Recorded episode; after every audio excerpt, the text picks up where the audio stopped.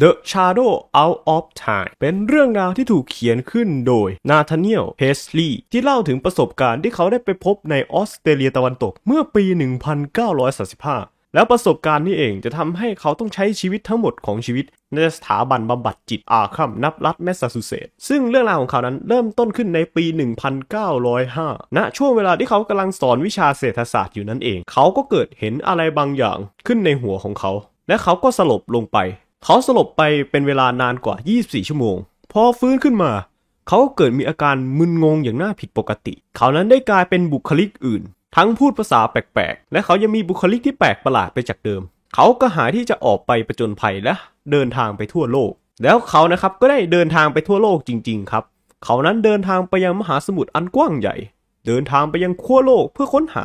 สถานที่ ที่ห่างไกล และเดินทางเข้าไปยังป่าอเมซอนเพื่อเยี่ยมชมซาปรักพังของเมืองโบราณ ที่หวังว่ามันอาจจะเปิดเผยความรักให้แก่เขา ต่อมาเขาได้กลับมาที่สถานบำบัดอีกครั้งหนึ่ง และเนื่องจากบุคลิกที่แปลกไปของเขานี่เองทำให้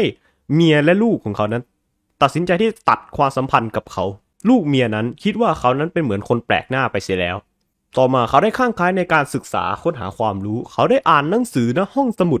จนหมด จนแทบจะจำได้ทุกรายละเอียด หลังจากใช้เวลาหลายปีกับบุคลิกอันแปลกประหลาด ในที่สุดบุคลิกของเขาก็กลับมาอีกครั้งในปี 1913 ซึ่งตอนที่บุคลิกกลับมานี่เองเขายังจำได้อยู่เลยว่าครั้งล่าสุดที่เขาจำได้นั้นก็คือ ช่วงเวลาตอนที่เขานั้นสลบสลายไปในขณะการสอน ซึ่งมันก็ผ่านมา 8 ปีแล้ว และเขาก็ตระหนักได้ว่า ตอนนี้นั้นลูกเมียของเขานั้นได้ทิ้งเขาไปเสียแล้ว เขาพยายามที่จะกลับไปใช้ชีวิตตามปกติ แต่เมื่อผ่านไประยะหนึ่ง เขาก็เริ่มฝันแปลกๆ ซึ่งฝันนั้นเองเป็นฝันที่เขาได้ไปยังสถานที่ที่แปลกประหลาด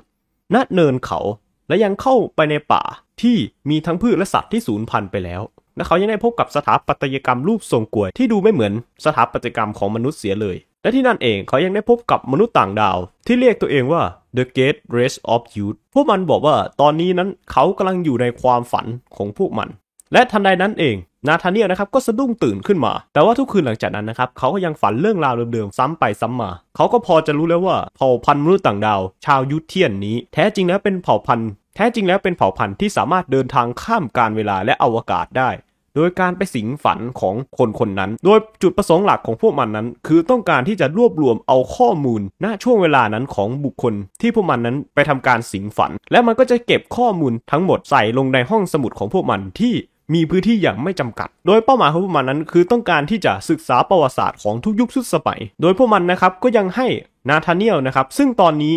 นาธาเนียลก็พบว่านาธาเนียลก็พบว่าร่างกายในความฝันของเขานั้นก็เหมือนกับร่างกายของพวกมันเสียเหลือเกินพวกมันนะครับได้ให้นาธาเนียลนะครับลองบันทึกประวัติศาสตร์ในช่วงเวลาของตัวเอง ลงในหนังสือ เนื่องจากฝันซ้ำไปซ้ำมานะครับ นาธาเนียลเลยได้พบกับบุคคลจากช่วงเวลาต่างๆ ที่มาอยู่ในร่างมนุษย์ต่างดาวเช่นเช่นเดียวกัน ทั้งบุคคลที่มาจากยุคสงครามคูเสดรวมไปถึงพวกเหล่าโอวัน รวมไปถึงมนุษย์ต่างดาวมิโกด้วยนะครับ ที่ถูกพวกมันนั้นดึงเข้ามาในความฝันด้วย ซึ่งนาธาเนียลเองนะครับก็ได้เรียนรู้ประวัติศาสตร์จากคนพวกนี้ และยังได้มีโอกาสได้ไปเยี่ยมชมห้องสมุดที่บันทึก และยังมีโอกาสได้ไปเยี่ยมชมห้องสมุดของชาว Yithian ที่ได้บันทึกเรื่องราวต่างๆ เอาไว้มากมาย เขาก็เริ่มอ่านและก็ศึกษาประวัติศาสตร์ไปด้วยจนกระทั่งเขานั้นได้เขียนเรื่องราวความฝันของเขาลงในบทความของทางมหาวิทยาลัย และเนื่องจากว่าบทความที่เขาเขียนเกี่ยวกับการหนีเอาตัวรอดในความฝันนี้นั้น มันไม่ได้มีการพิสูจน์ว่ามันมีความเป็นไปได้ทางมหาวิทยาลัยนะครับเลยไม่ได้ให้งบประมาณกับเขาในการวิจัยเรื่องนี้ต่อ อย่างไรก็ตาม นักธรณีวิทยาโรเบิร์ตแมคเคนซี่ได้อ่านบทความของนาธาเนียลและกลับพบว่าก้อนหินรูปทรงประหลาด ที่มีลักษณะแปลกตา มันช่างกับที่นาธาเนียลนั้นได้บรรยายไว้ในบทความนั้น สิ่งที่เขาค้นพบในชนบทที่ห่างไกลของเมืองเบลอนของออสเตรเลียเลย เขาจึงได้ส่งจดหมายครับไปหานาธาเนียลให้เขานั้นมาช่วยดูสถาปัตยกรรมที่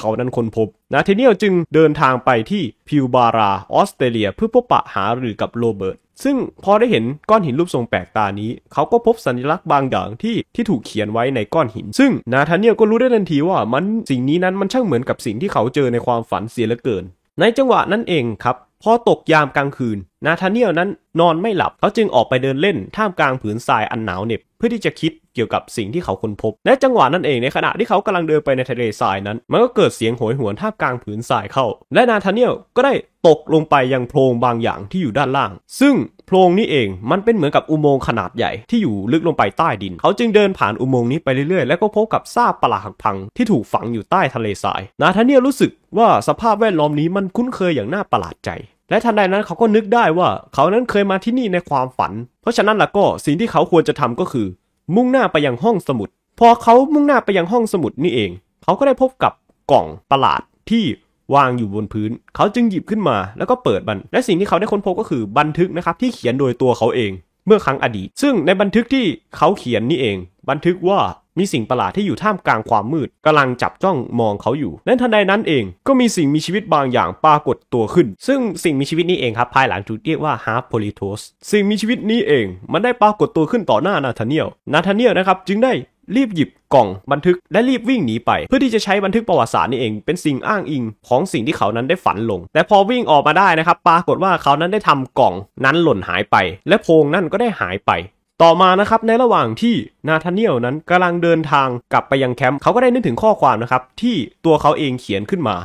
ซึ่งข้อความนั้นมีอยู่ประมาณว่า ทั้งโลกนั้นจะไม่เชื่อเขาที่ว่ามีสิ่งชั่วร้ายจากยุคบรรพกาลกำลังเฝ้ารอมนุษยชาติให้ตกเป็นเหยื่อของพวกมันอยู่ และความโกลาหลนี้จะเกิดขึ้นต่อมนุษย์ ซึ่งณปัจจุบันนี้สิ่งนั้นก็ยังเย้ยหยันมนุษย์อยู่ เพราะมันนั้นคือความสยดสยองแห่งการเวลา และก็จบกันไปแล้วนะครับสำหรับเรื่อง The Shadow Out of Time หากชอบคลิปนี้ก็อย่าลืมกดไลค์กดแชร์กด Subscribe อย่าลืมกดกระดิ่งแจ้งเตือนกันด้วยนะครับ คลิปหน้าจะเป็นอย่างไรโปรดติดตามกันด้วยนะครับ